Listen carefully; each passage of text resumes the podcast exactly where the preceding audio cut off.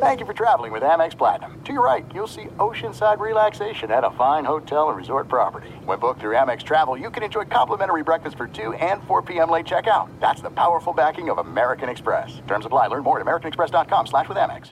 When you drive a vehicle so reliable it's backed by a 10-year, 100,000-mile limited warranty, you stop thinking about what you can't do and start doing what you never thought possible. Visit your local Kia dealer today to see what you're capable of in a vehicle that inspires confidence around every corner. Kia, movement that inspires. Call 800 333 4KIA for details. Always drive safely. Limited inventory available. Warranties include 10 year 100,000 mile powertrain and 5 year 60,000 mile basic. Warranties are limited. See retailer for details. The Big Take from Bloomberg News brings you what's shaping the world's economies with the smartest and best informed business reporters around the world. We cover the stories behind what's moving money and markets and help you understand what's happening, what it means, and why it matters every afternoon. I'm Sarah Holder. I'm Saleha Mohsin. And I'm David Gura. Listen to The Big Take on the iHeartRadio app, Apple Podcasts, or wherever you get your podcasts. The volume.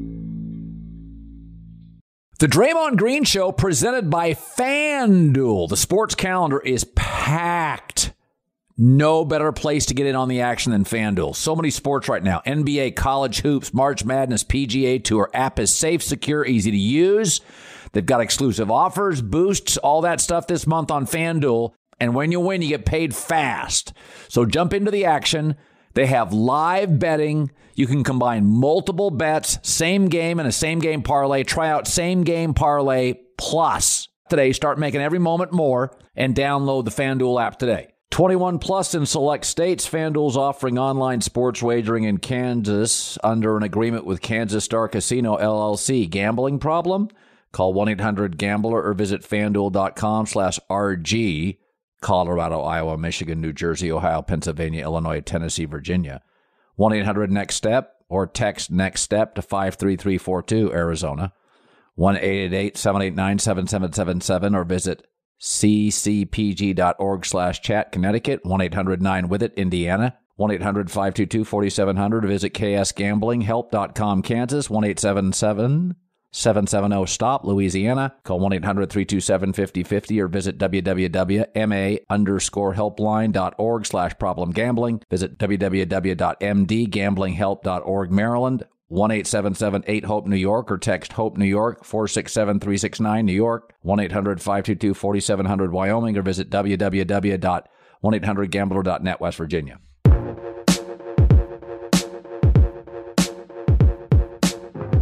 What's up, everybody? Welcome back to the Draymond Green Show. This next guest, um, I am honored to have, is actually the first woman on the Draymond Green Show. And like initially, when we first started, it was like we were getting guests, and I was very strategic about the guests. And then, like the way they were lining up, it just became a thing of like the first woman that come on the show, like it has to be like, you know, like you got to have a resume to come on the show anyway.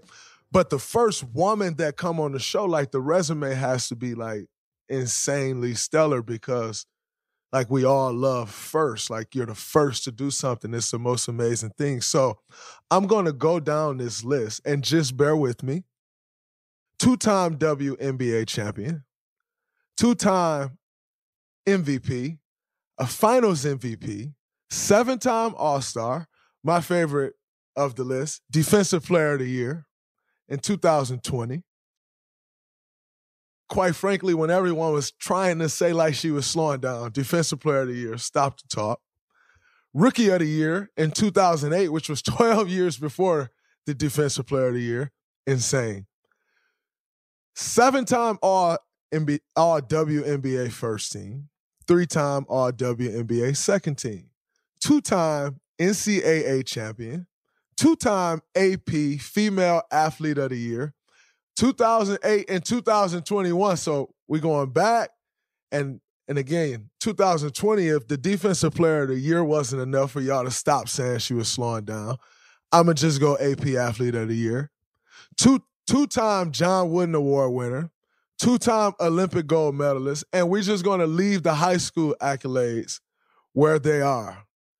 This next guest needs no further ado. CP3, Candace Parker, welcome to the show. How Thank you, you, so much. I appreciate you having me, man. I'm uh, I'm excited to be be a part of your show.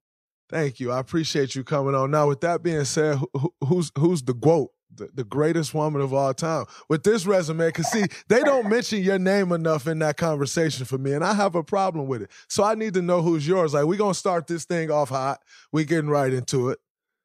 So uh, to be honest with you, I was a big um, I'm a big era, you know, person. I love that. I love that.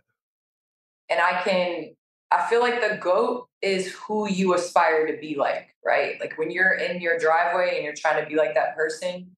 And I watched a lot of a lot of tape. Um, and my dad was big on Cheryl Miller. And so Cheryl Miller to me, I know a lot of people didn't get to see her play and her career was cut short and there was no WNBA for her to really prove um, what could have been. And so I think just somebody at six two that could handle the ball, that was athletic, like you didn't see that. She was way before her time. So I think Cheryl Miller to me is uh is that. I think that's absolutely amazing. Um, you know, when like I knew about Cheryl Miller growing up as a kid. My aunt actually was a standout basketball player, so I knew of all of the women Annette Babers. I knew of all the women like growing up back in the day, and Cheryl Miller, like I feel like the respect that everyone had for her, it it just let you know like what she meant to women's basketball. And with Cheryl, it wasn't even about women's basketball. What she meant to basketball as a whole, like I think that validates that statement. And so I, I, appreciate you for that. I was expecting you to possibly go somewhere else. I feel like you took the media route on me. But honestly, the media, you know, I don't take the media route. Come on now. I'm all about it. Let's go. All right, let's go. Let's, let's get go. into it. You know what's I, am excited about this interview because I, I know you talk a lot more junk than people may know you talk. And so I'm looking forward to getting some, if I can get some of that out of you, I hope so.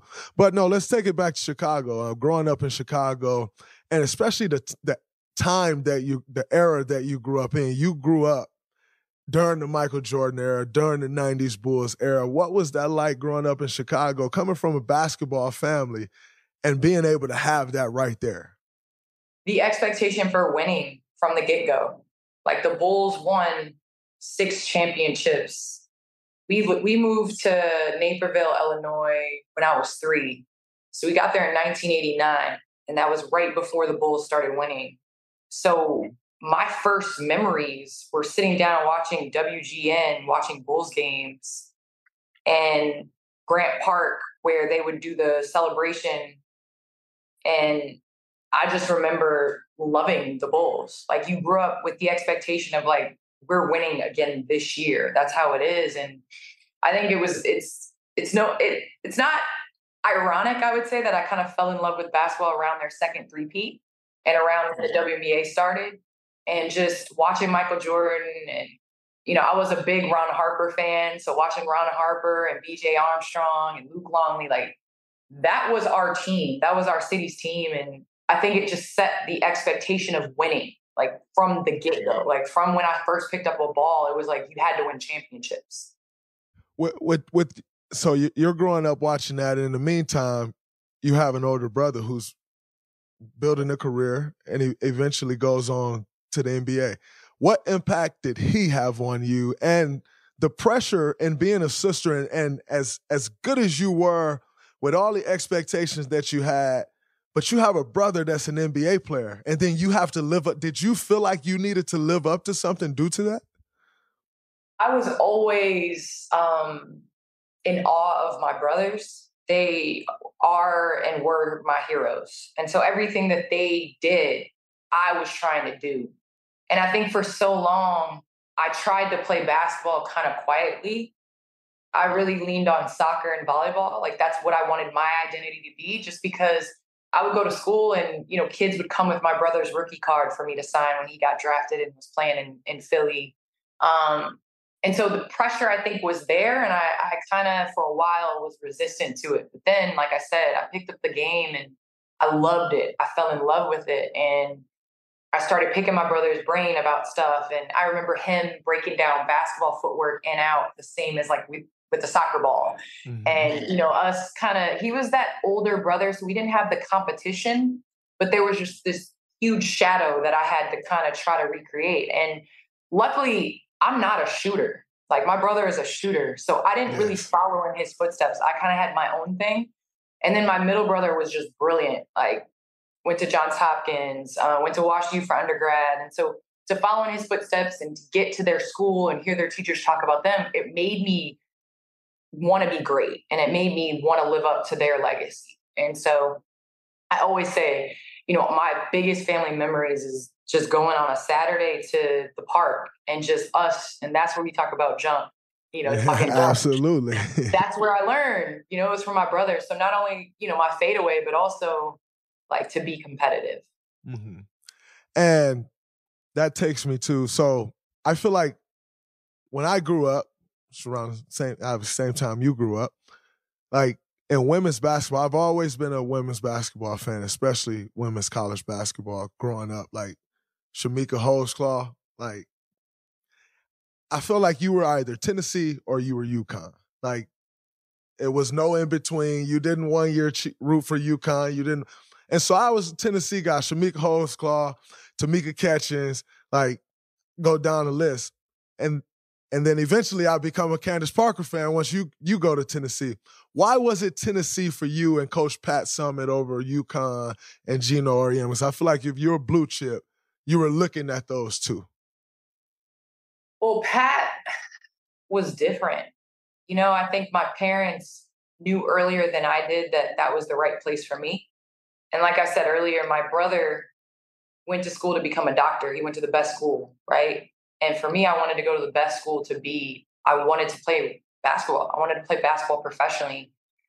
But I also wanted to do more than just play basketball. I wanted to be a good human. I wanted to be a mom. I wanted to, you know, do major in communications. I wanted to do all those things. And it just seemed like that place and that coach and that program would really prepare me for life. And I had a front row seat to what it takes to be a strong woman, for what it takes to demand respect, for what it takes to be able to walk in any room and look people in the eye and know you deserve to be there. And I think it started at my home and then it carried to Tennessee. And so I guess it kind of came down to me telling myself reasons not to go there, like telling my, myself reasons why I shouldn't go there. Like I want to play in front of people.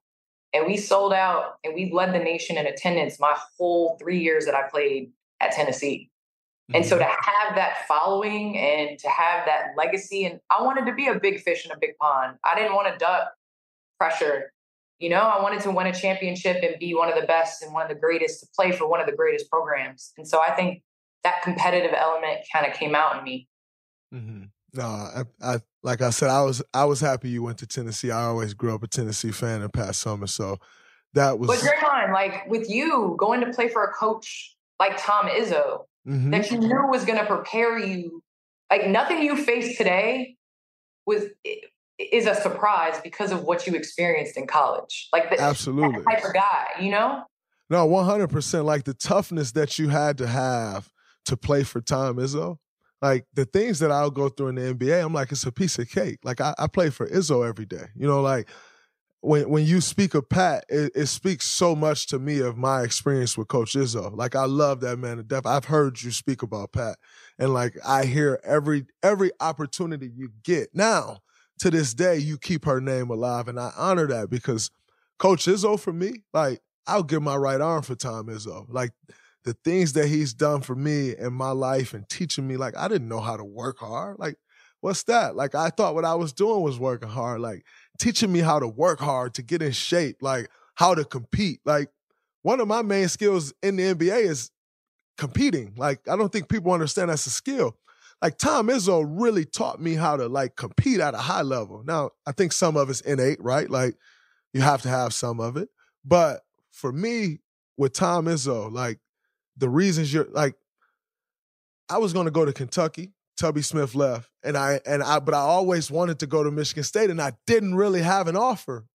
And then when I decommitted, I had the offer, and I went right away because I loved what Izzo stood for, and I knew the man he would help me grow into, and I knew it was so much more than about basketball.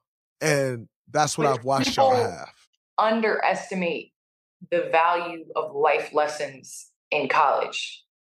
You know, like the Absolutely. ball eventually is going to stop bouncing. It doesn't matter how great you are. It doesn't matter. The ball is going to stop bouncing, and you need skills to be a good parent, to be a good partner, to be all of these things, to be able to work in an environment, uh, to learn how to have a motor and to work hard. I mean, mm-hmm. you are constantly reinventing yourself. I mean, even watching you now, to be honest with you, I'm not blowing smoke. Like you don't have to do this. You don't have to, but you're but you're setting yourself up for the next. And I think a lot of athletes kind of ride this wave and they don't prepare for the next, which is good. You know, sometimes you focus on what you have, but the greatest advice I got was from Michael Strahan, who on Mondays, after they play on Sundays, would get in his car and drive and do a radio show after games. You know? Yep. And so it's like Absolutely. That mindset and that work ethic, it comes from people showing you, you know, how to do it and what it takes. No, one hundred percent. I and I like like you said in doing this. I think one of the best compliments I got about this show uh, last year when I first started doing it was Colin Cowherd, who owns the network. Like he was shocked at how hard I worked. He's like, "Yo, I don't understand. Like, why do you work this hard?" But like, that's all I know. Like, I wouldn't be who I am today. And so anything I do, I, I feel like that's just how you have to do it.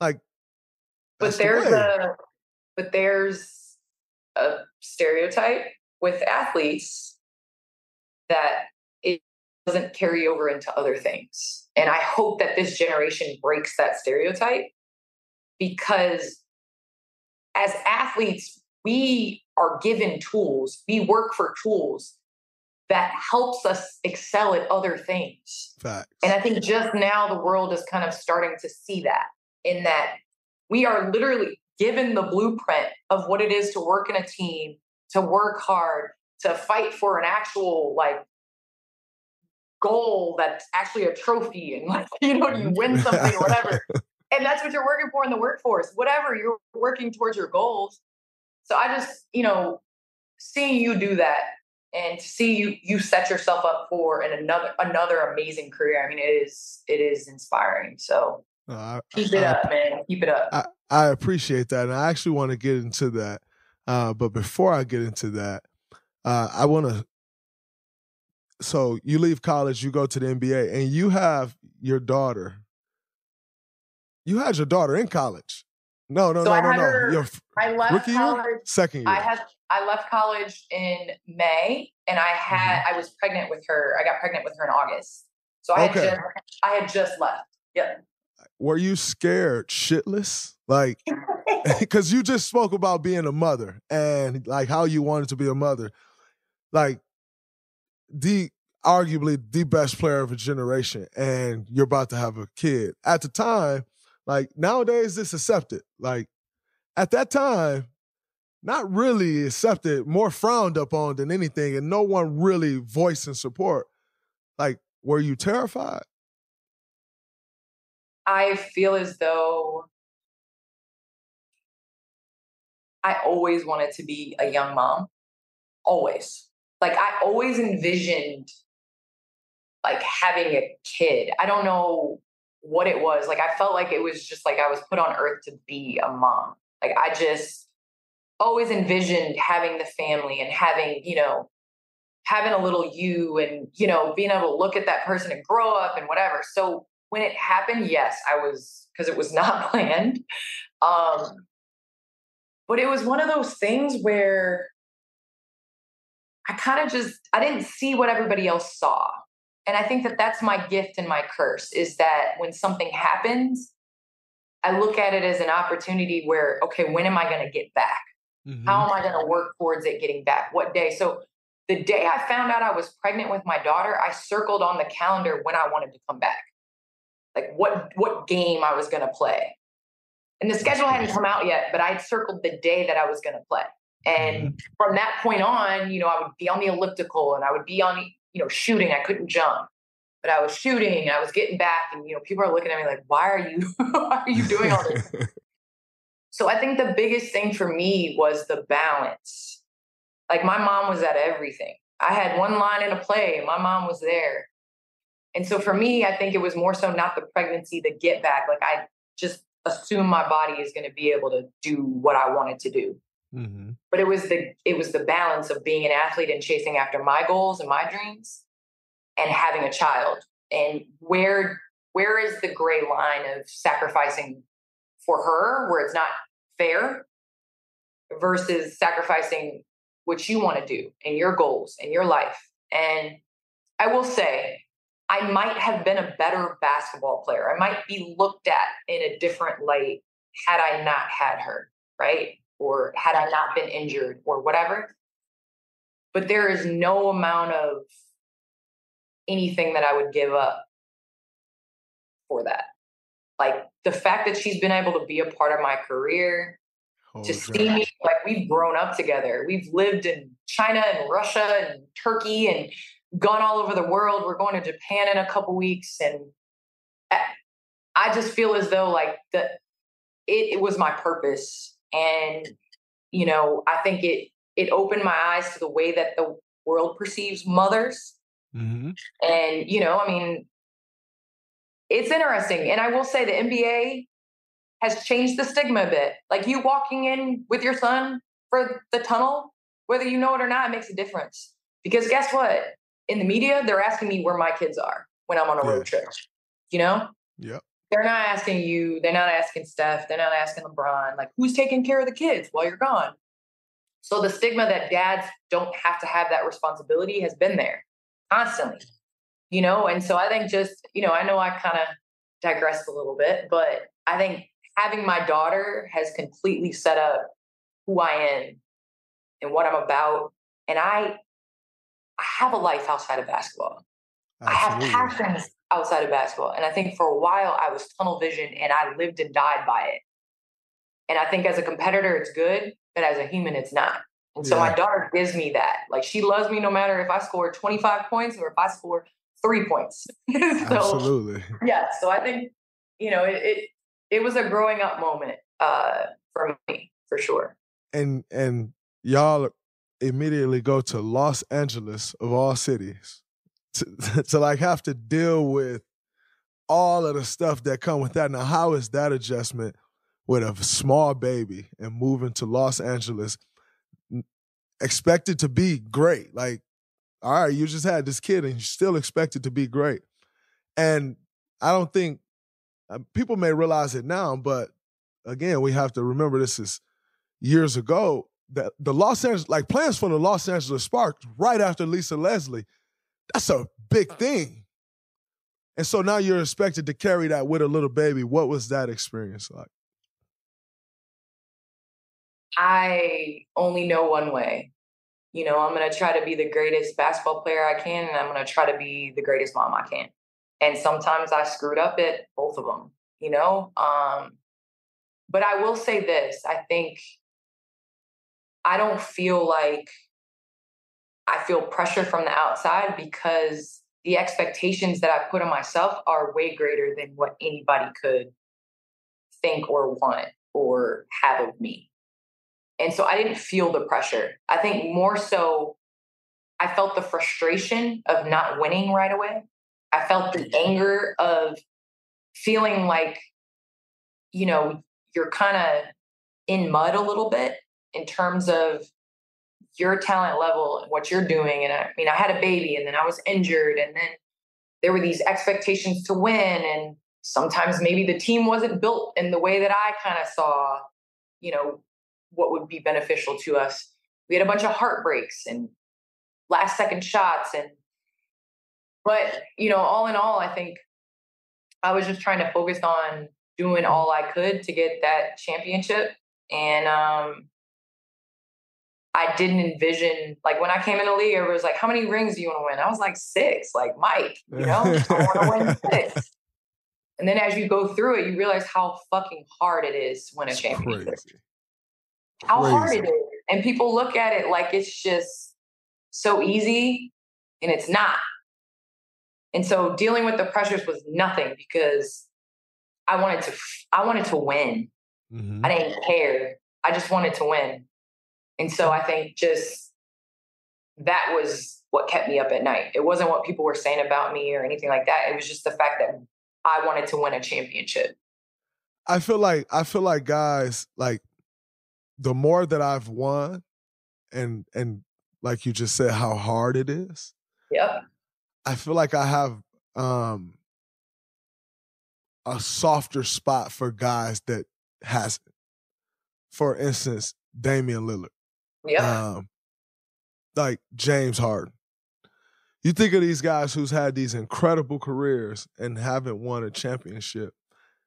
And like I used to talk a lot. Of, I used to always, and like I still will, like Charles Barkley, like never won a championship, Chuck. Like I still, uh, I'm still going to talk about him. But there's also a, another side of me that's like, like James Harden. Does James Harden win a championship if he don't run up against us every year in the conference finals?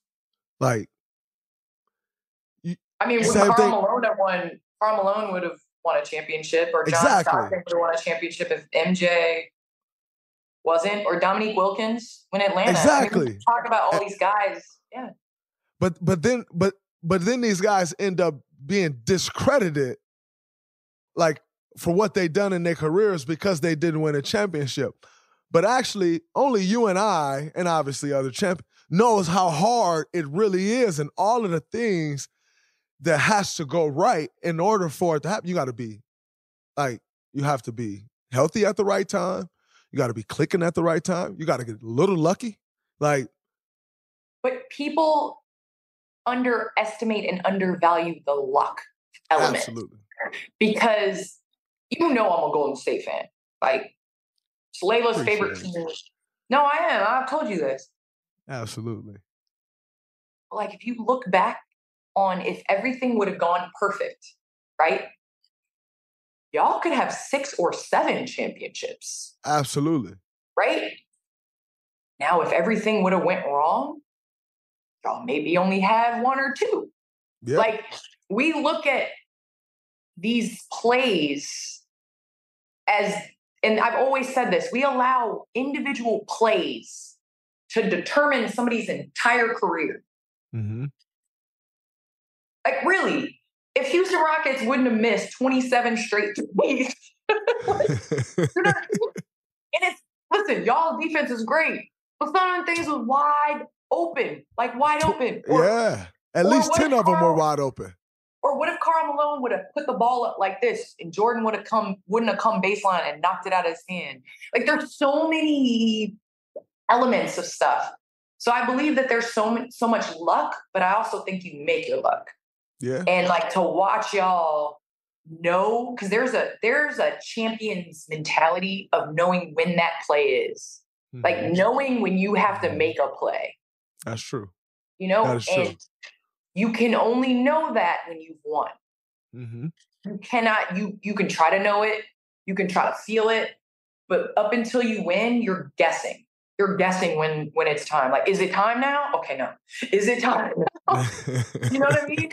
And so I, I, feel like watching you guys and watching y'all last year, like it really was, you knew when it was time. Mm-hmm.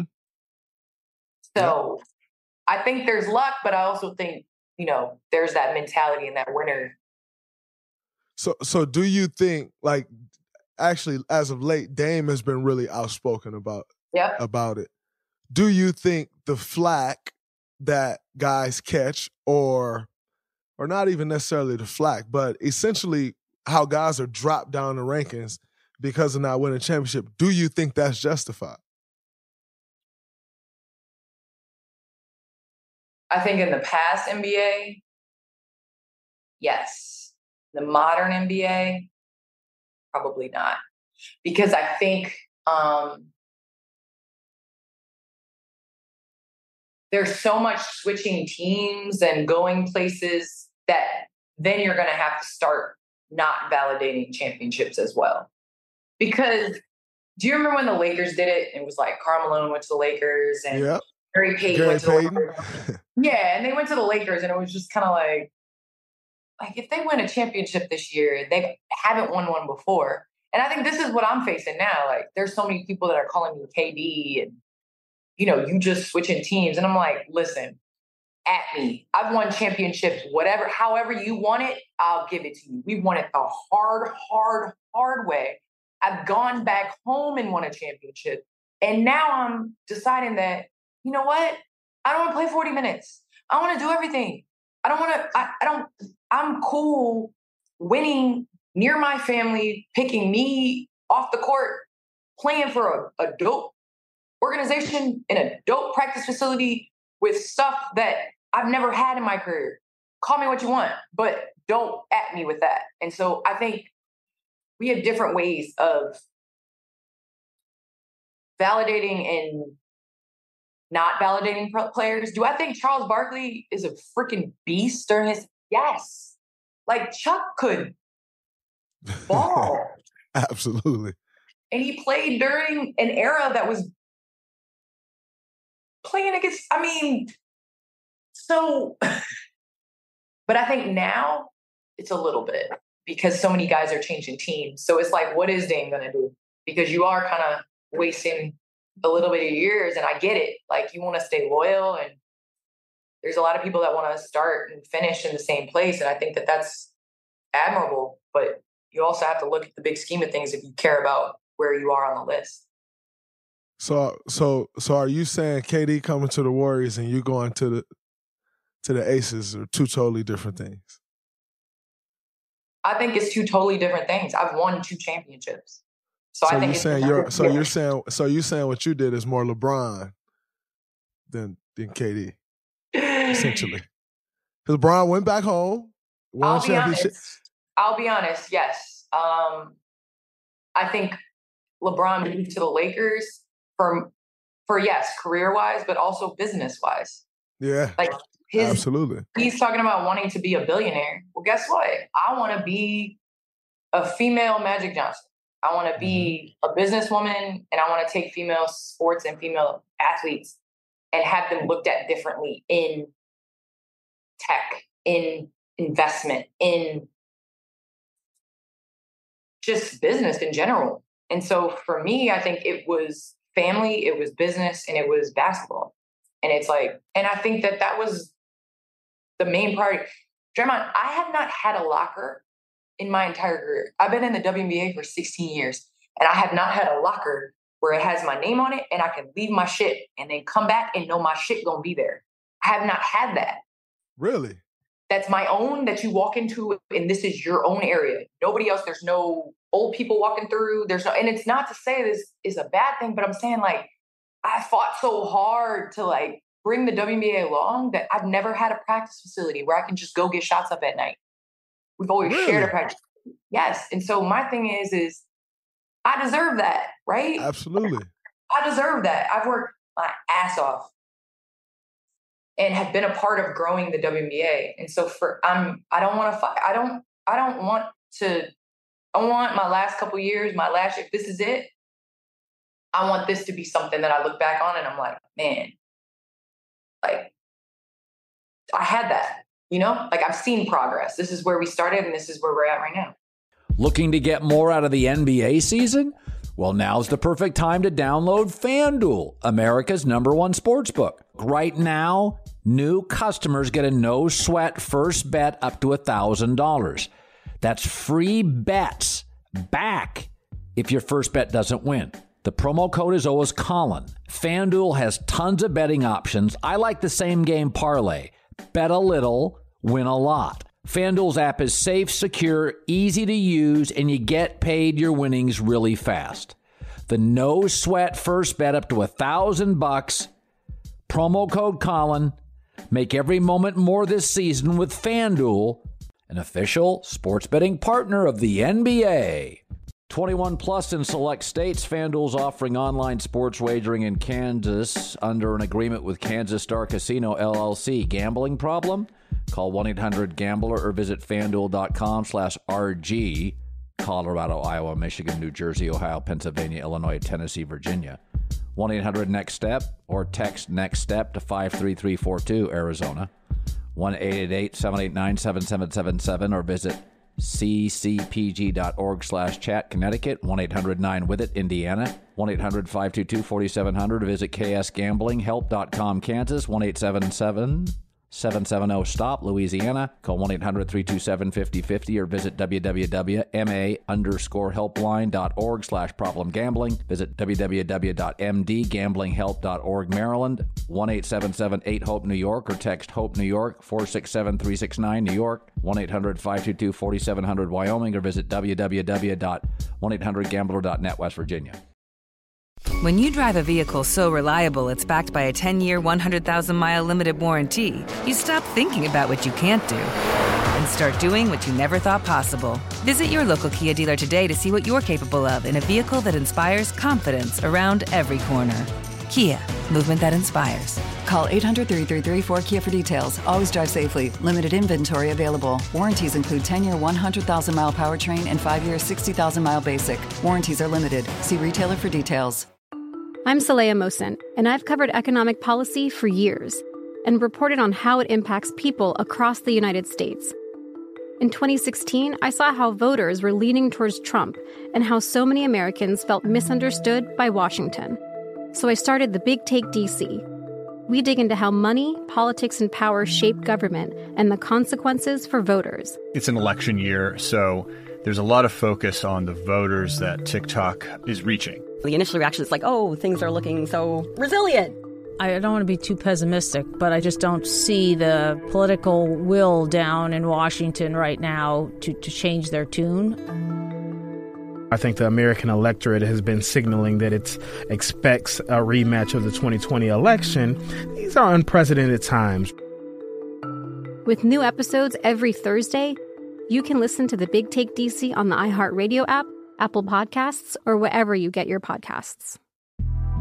The Big Take from Bloomberg News brings you what's shaping the world's economies with the smartest and best informed business reporters around the world. Western nations like the U.S. and Europe. Mexico will likely have its first female president. And then you have China. And help you understand what's happening, what it means, and why it matters. He'll get his yo yos to Europe in time. But the longer this drags on, the more worry he's getting. They knew that they needed to do this as fast as they possibly could to get a drug on the market as fast as they could. I'm David Gura. I'm Sarah Holder. I'm Saleha Mohsin. We cover the stories behind what's moving money and markets. Basically, everyone was expecting, if not a calamity, certainly a recession. But the problem is that that paperwork, as our reporting showed, is fake. As someone who's covering the market, I'm often very worried about an imminent collapse. So I'm thinking about it quite often. Listen to the big take on the iHeartRadio app, Apple Podcasts, or wherever you get your podcasts. Your now teammate, Kelsey Plum, recently went on a podcast and there, everyone's been outspoken about the flying private, which I want to ask you about. But also, she recently went on a pro- podcast and she was discussing revenue sharing and or the revenue. And she said, "I don't. I'm not asking for equal pay in the NBA." And I can appreciate this, Kelsey, because I actually said some things very similar to some things that I'm starting to hear these days a couple years ago. And I caught a lot of flack for saying what I was saying. And and I was just like, wow, that's interesting. But I'm starting to hear more of those things. So I can appreciate what Kelsey said, which was, I'm not asking for equal pay as the NBA players. I'm asking for equal revenue sharing as the NBA players. What what is what is your feeling on that as far as like getting the equal revenue sharing, you and your business acumen and what you know about business and numbers? What's your take on the revenue sharing situation? Yeah, I'm on the Draymond Green podcast, so I, I can't hold back here. Absolutely uh, not. Um, so here's the thing, and I'm in agreement, and I heard what you said, and I'm in agreement with the fact that in a lot of areas, the WNBA tries to do things like the NBA, right? In their business plan, except that. Let's just be honest, right? So I guess to me, I was big on, if I'm being 100%, I feel as though we should not have a cap. I don't think we should have a cap. And I also think maybe to get to that point, maybe we have to deunionize. Maybe we can't have the same setup as the NBA. And I say that in the NBA is made of stars, right?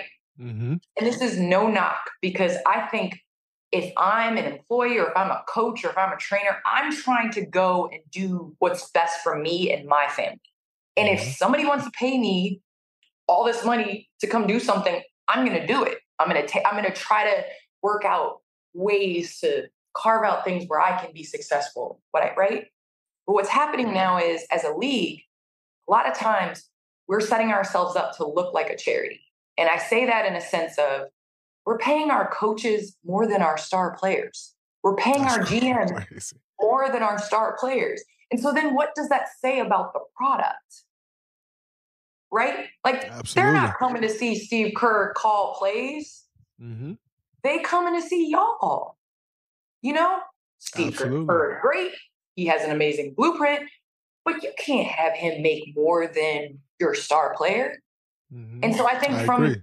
and and there's no league, no successful league there that is in the United States, or even abroad, that pays their coaches more than they play their they pay their star players.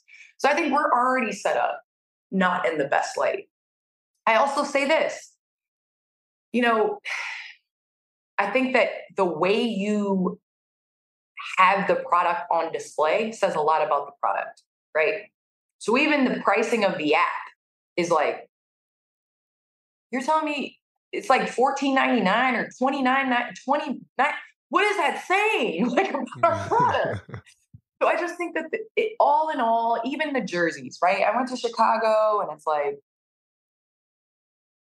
get to Chicago, everybody's excited about it. Can't find my jersey, can't get my jersey, can't buy my jersey. There's no production of my jersey.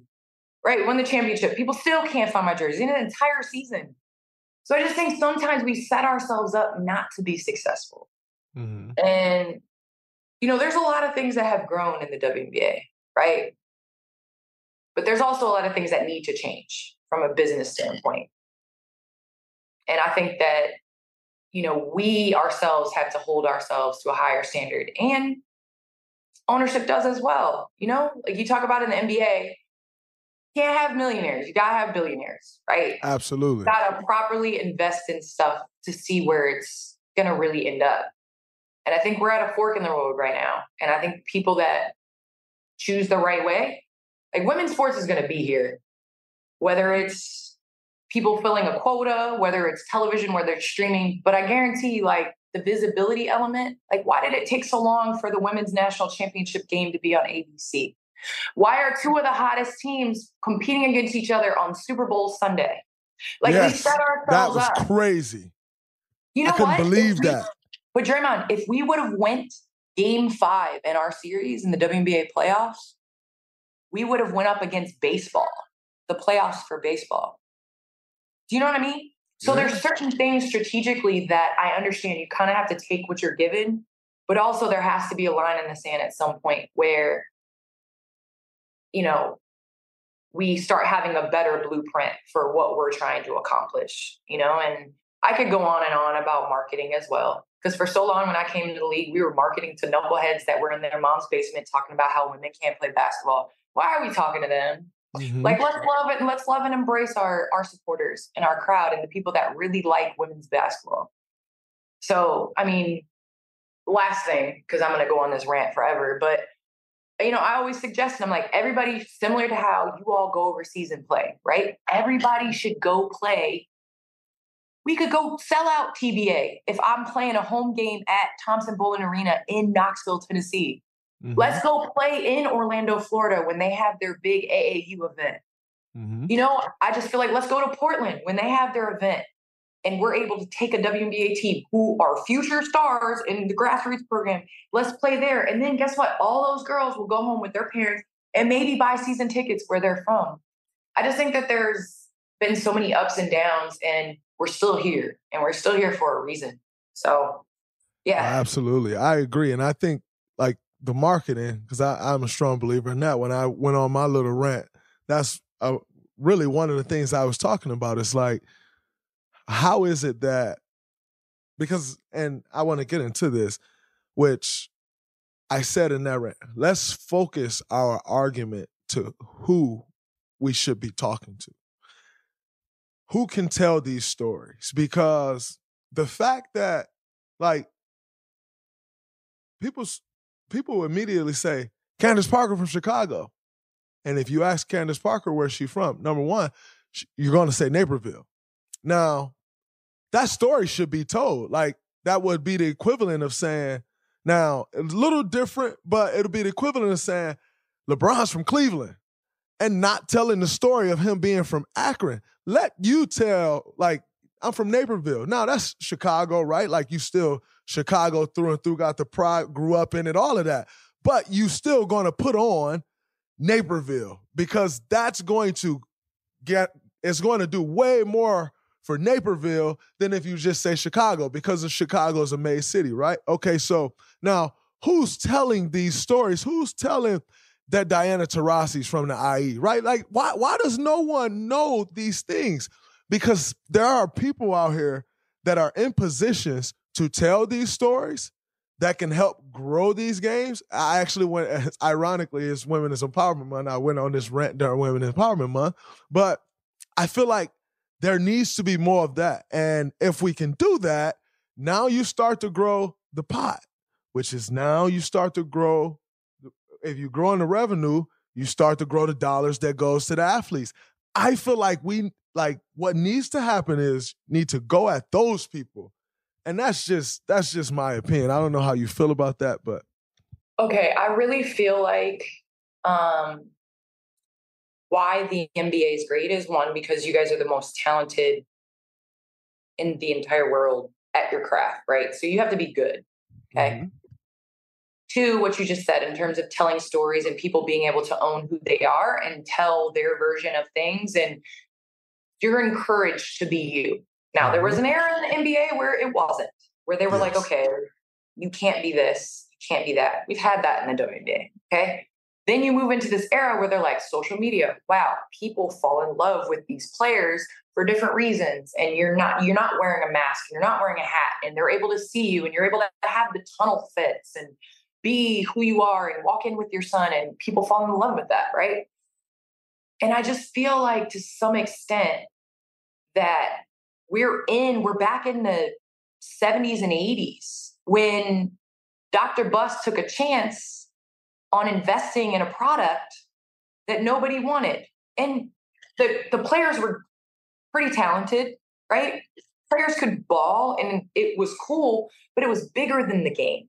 It was the experience. It was um, the Laker girls. It was the club. It was feeling like you're a part of something. It was getting stars to come and sit courtside and make it cool and be, you know, fashionable and all these things. And I think the WNBA needs to capitalize on that.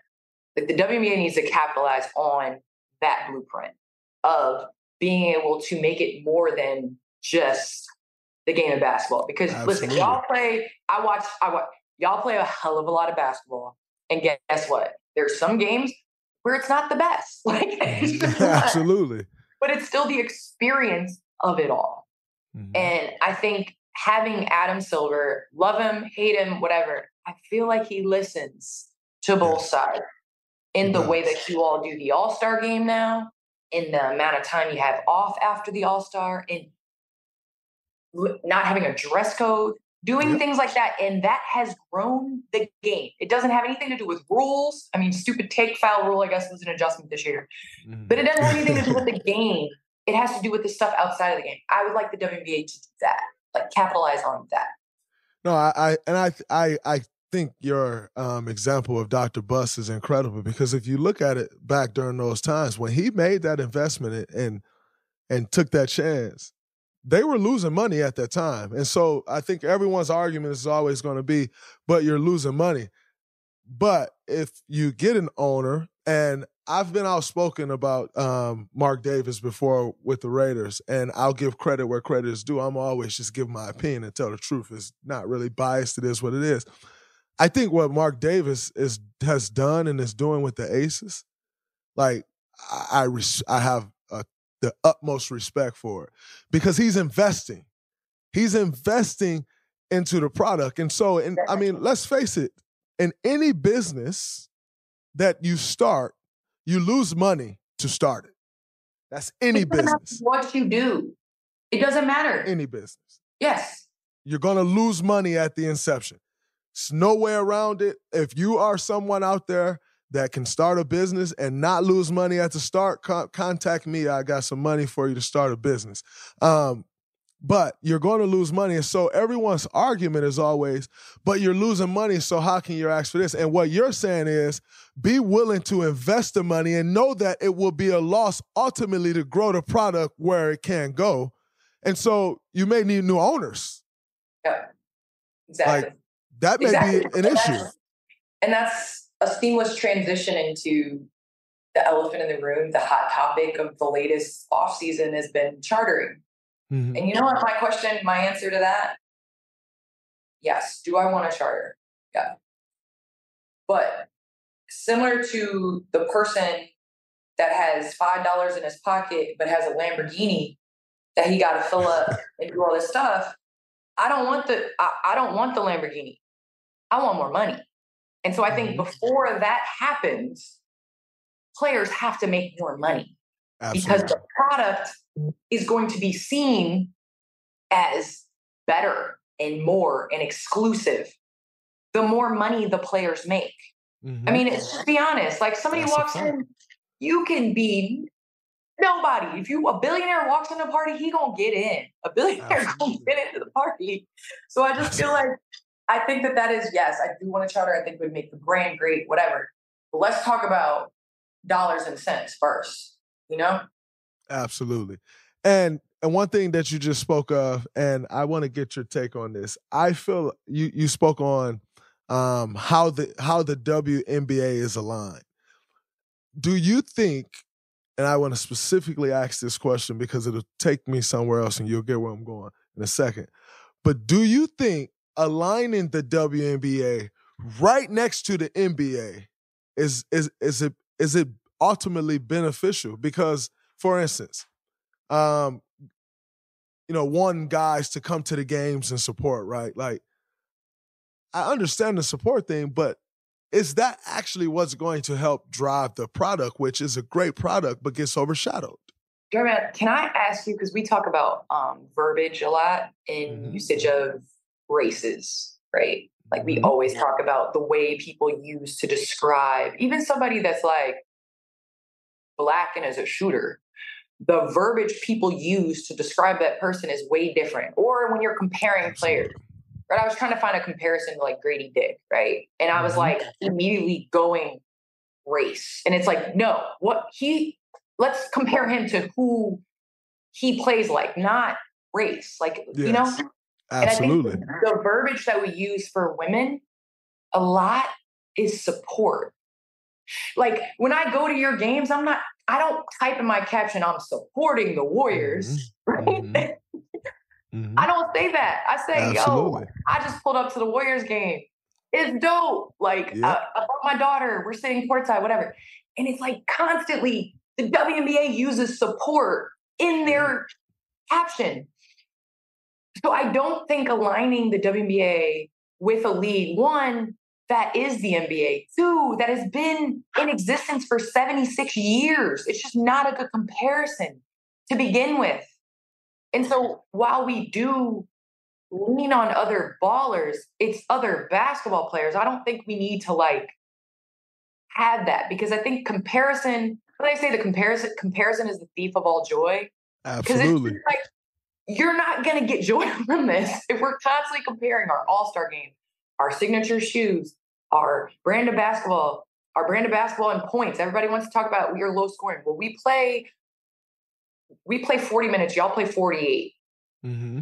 No, like let's okay, so let's get into this, you know? And so then all of a sudden we're sitting there comparing, like, okay, well, how many points do you think you scored you played 48 minutes? Or how it's just it's not a good, it's not gonna end up well for us. And so I think it would be better to just differentiate differentiate ourselves from the NBA. Yes.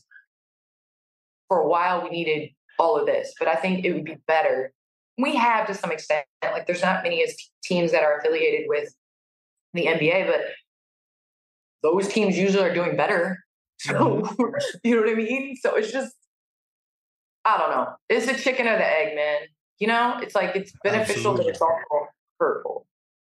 One hundred percent. So I'll be one hundred percent honest with you because why not? Like I'm always going to be honest, and I am a big fan of women's mm. basketball because I feel like I, who being someone that appreciates fundamentals, if you want to see some fundamentals, you go watch women basketball.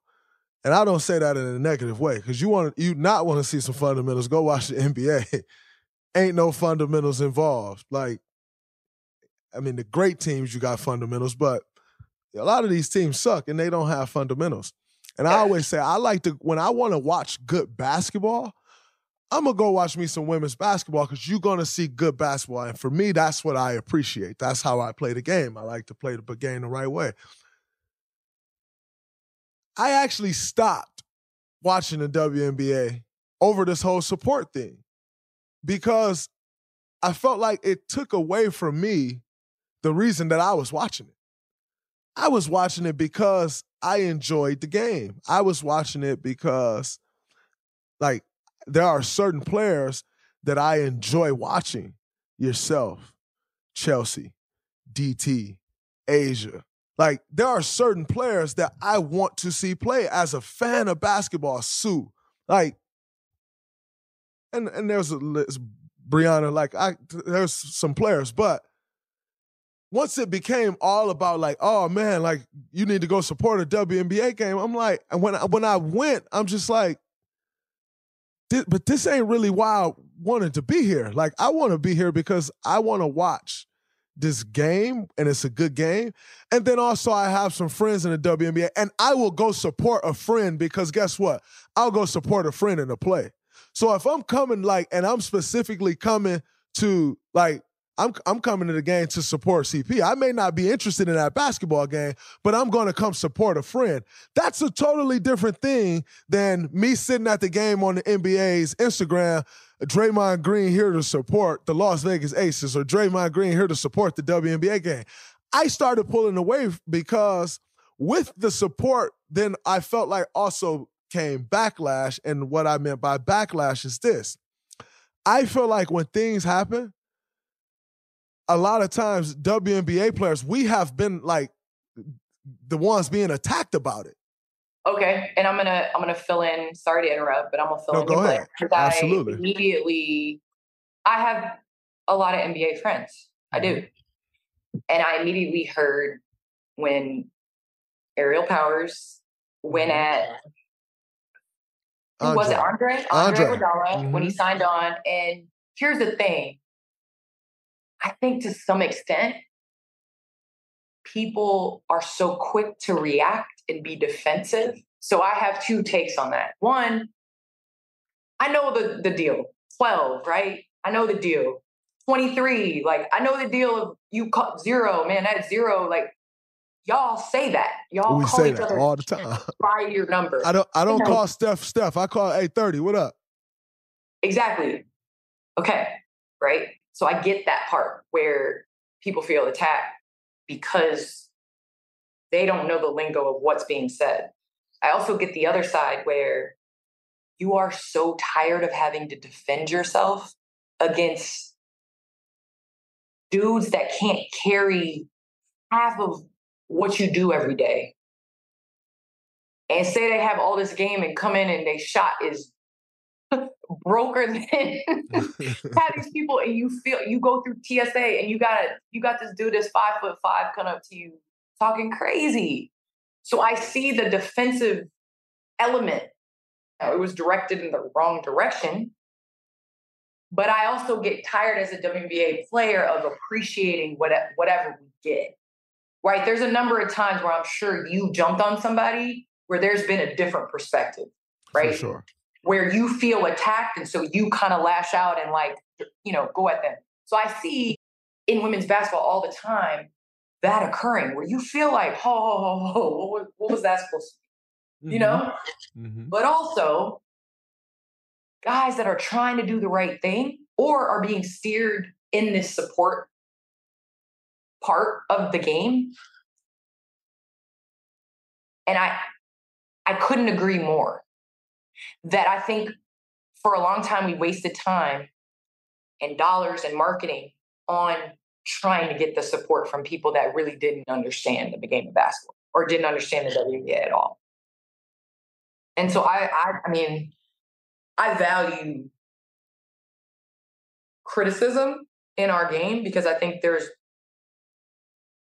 with more money, there's going to be more people that put time in to get better. Let's just be honest. Yep.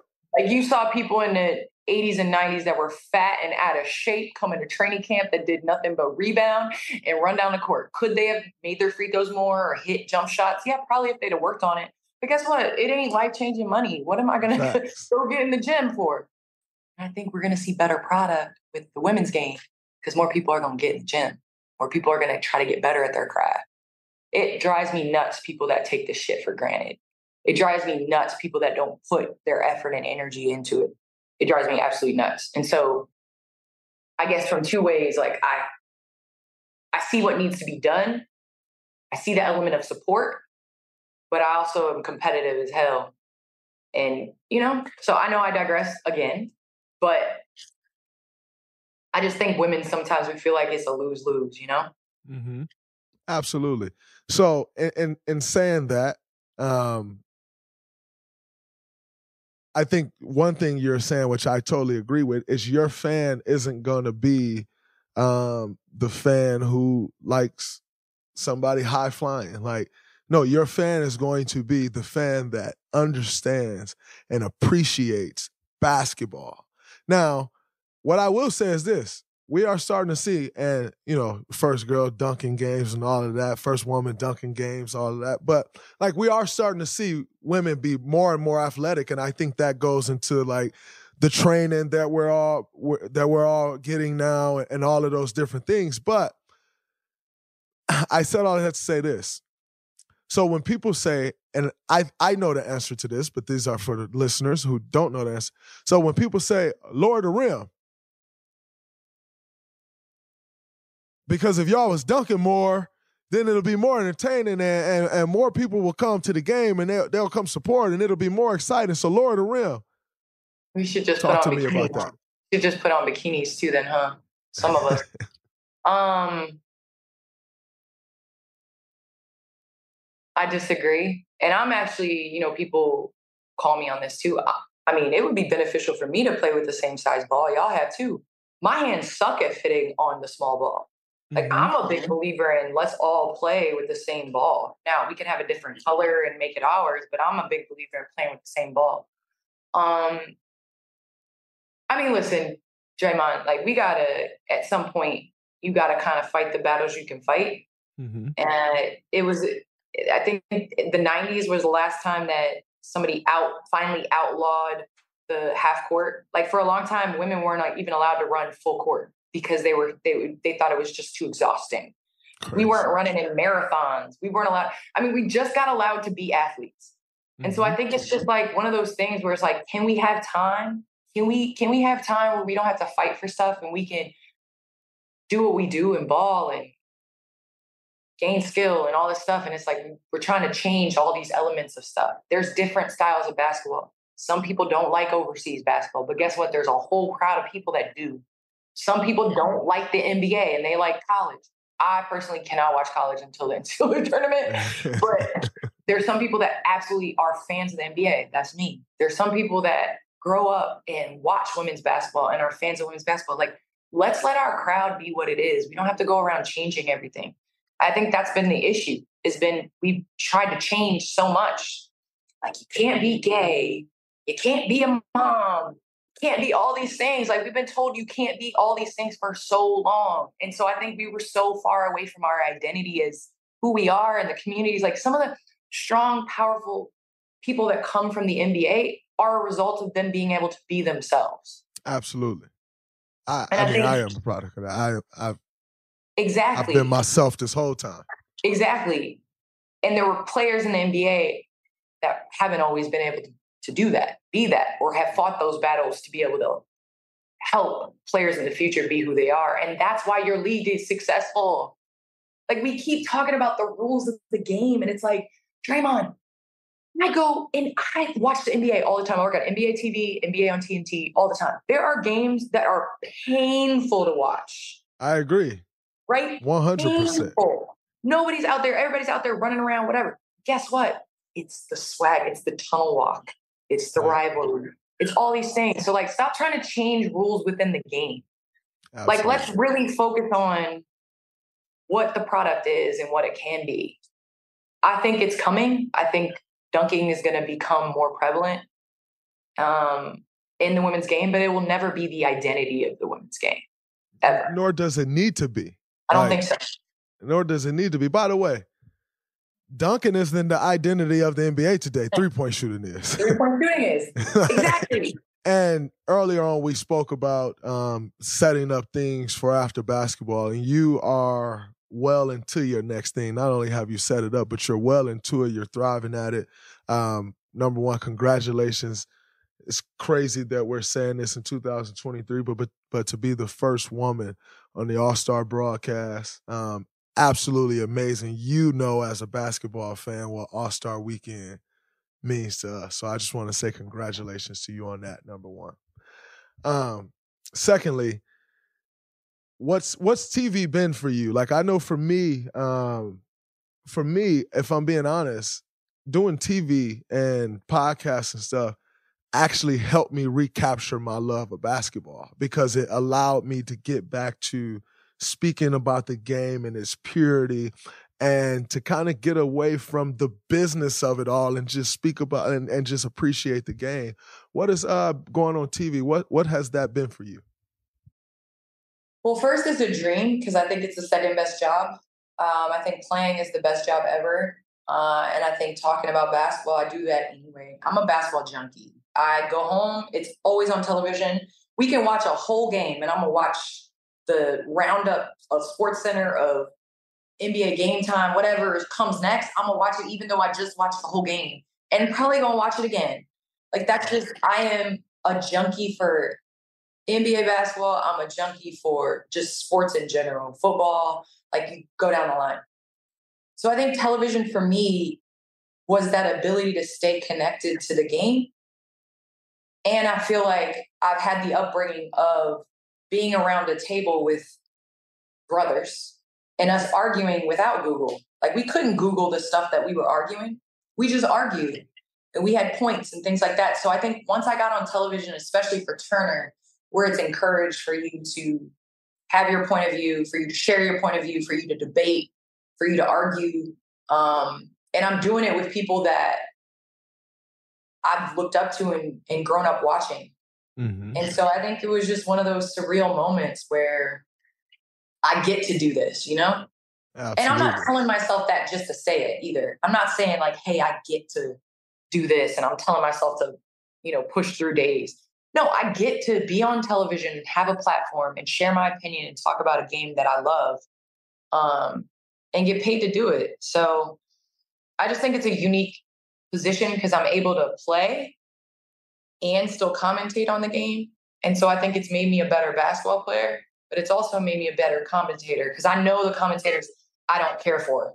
You know what I mean? Like I know I know the commentators that rub me the wrong way when you make it like extremely personal or you attack me or you you know degrade or demean what i've tried to accomplish or what i'm doing or my intention or you don't know something and you try to act like you know the whole story and so i think it's made me a better person like as a basketball player but also as a commentator in the way that i'm able to critique uh, individuals and stuff like that no, I can appreciate that because I know in me doing this, one of my biggest fears was like to not be the guys that I hate hearing talk. And you can very easily fall into that if you're not careful because it's accepted. Like, and like, it's a hot take. Yeah. And, and, and, and, and it'll, it's, in some cases, it'll get you a boost. But I, I never wanted to be that guy, so I can appreciate that. But um, you know, we both have we have the honor of being teammates, Turner Sports. Um, one someone who recently just left, but Tara August, who um, kind of gave me the opportunity to come in this, and who I'm very appreciative of. Uh, can you speak to me about Tara August? And quite frankly, you've had the opportunity to work with her more than I have, but can you speak to me about Tara? Tara August is one of those people that is so talented, so personable. And we talk about how Ernie Johnson has set the culture at Turner from the talent standpoint of that everybody's going to come in, be respectful, have fun, uplift and empower others. Like you talk about that. And that's Tara on the business side. Like in terms of relationships and just caring, like there's nobody that cares more than she does. And um it's the little things, you know? Like I think she has done so much in her career, but she still wants to empower and uplift others. You know? And even though she's not a part of Turner anymore, we still talk, obviously, and we and I know she's gonna like take over the world. Like Absolutely. that's just that's just how it is. And um I always look at people because I think the way that you demand and command respect is directly related to the way that you give it. And I think that Tara gives respect. She, I mean, and she she has a way of like not can I say this?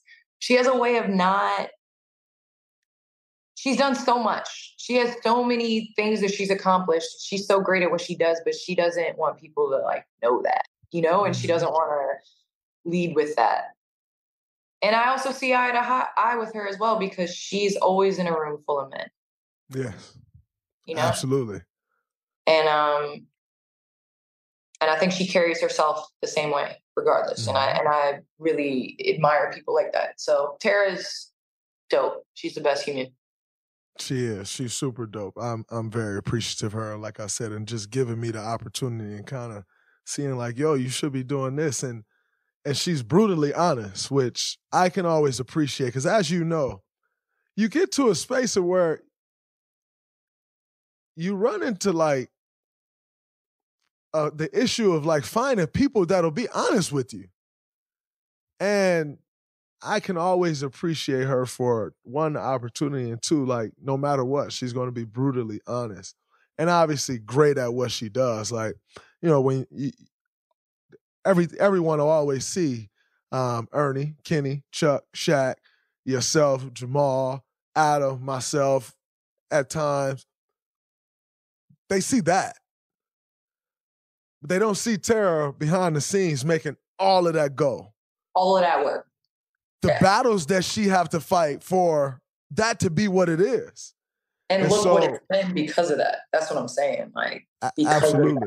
Yeah, for sure. So I I can definitely appreciate her, and, and I've taken enough of your time. But before we get out of here, how much longer do I get to appreciate your game and what you're doing?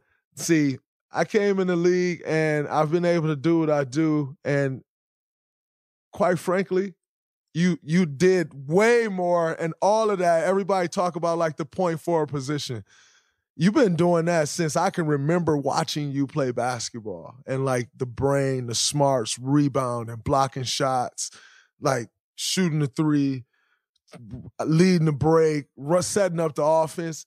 Like you're someone that I watched and like how much longer do I get to enjoy you playing? Well, here's the thing. I always said it's going to be in the off season that I know. You know, I think when I can't prepare and train the way that I know that I should, I'm not going to cheat the game. And I've said that from the get go. I will not cheat the game. I will not be one of those players where you like, Candace?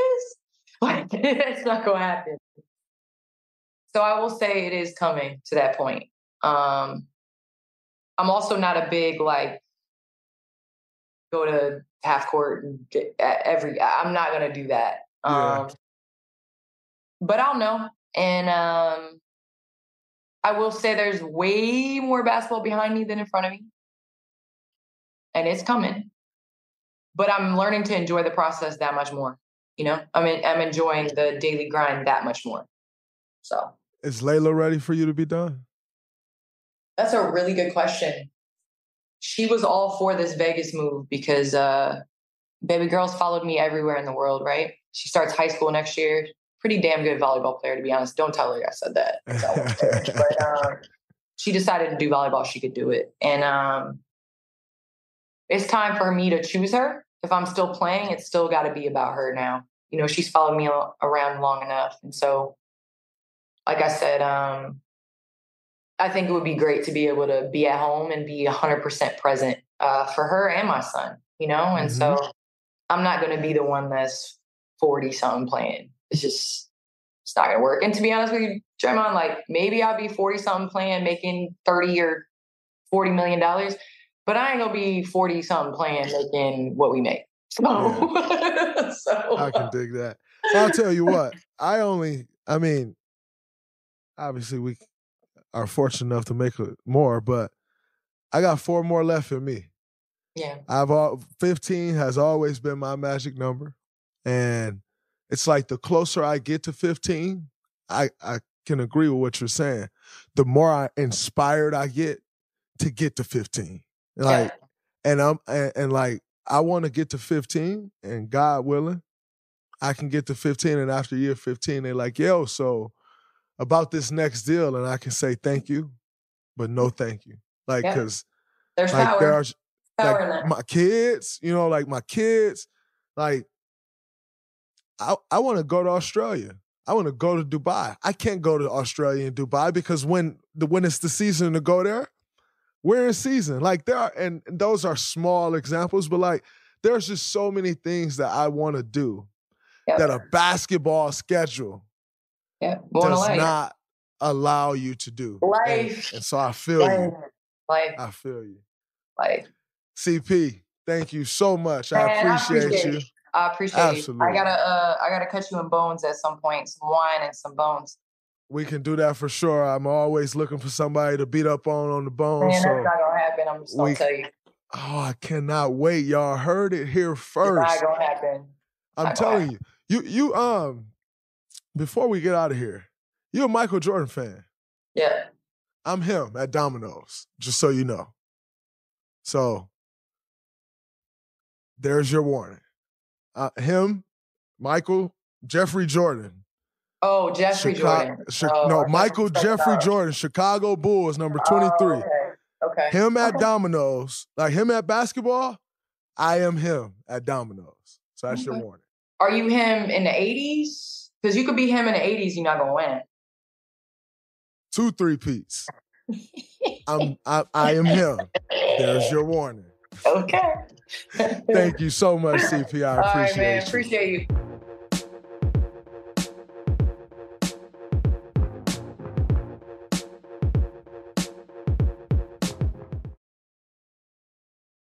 I'm Saleha Mohsin, and I've covered economic policy for years and reported on how it impacts people across the United States. In 2016, I saw how voters were leaning towards Trump and how so many Americans felt misunderstood by Washington. So I started the Big Take DC. We dig into how money, politics, and power shape government and the consequences for voters. With new episodes every Thursday, you can listen to the Big Take DC on the iHeartRadio app, Apple Podcasts, or wherever you get your podcasts. The Big Take from Bloomberg News brings you what's shaping the world's economies with the smartest and best informed business reporters around the world. We cover the stories behind what's moving money and markets. And help you understand what's happening, what it means, and why it matters every afternoon. I'm Sarah Holder. I'm Saleha Mohsin. And I'm David Gura. Listen to the Big Take on the iHeartRadio app, Apple Podcasts, or wherever you get your podcasts. MTV's official Challenge podcast is back for another season. And so are we. I'm Tori Deal. And I'm Aneesa Ferreira. The wait is over, guys. All Stars 4 is finally here. And this season takes it to a whole new level old school legends, modern power players, and ex lovers are all competing in Cape Town, South Africa for the prize of $300,000. And we're going to be right here along with you fans, covering every episode on the podcast. Listen to MTV's official challenge Challenge Podcast on the iHeartRadio app, Apple Podcasts, or wherever you get your podcasts.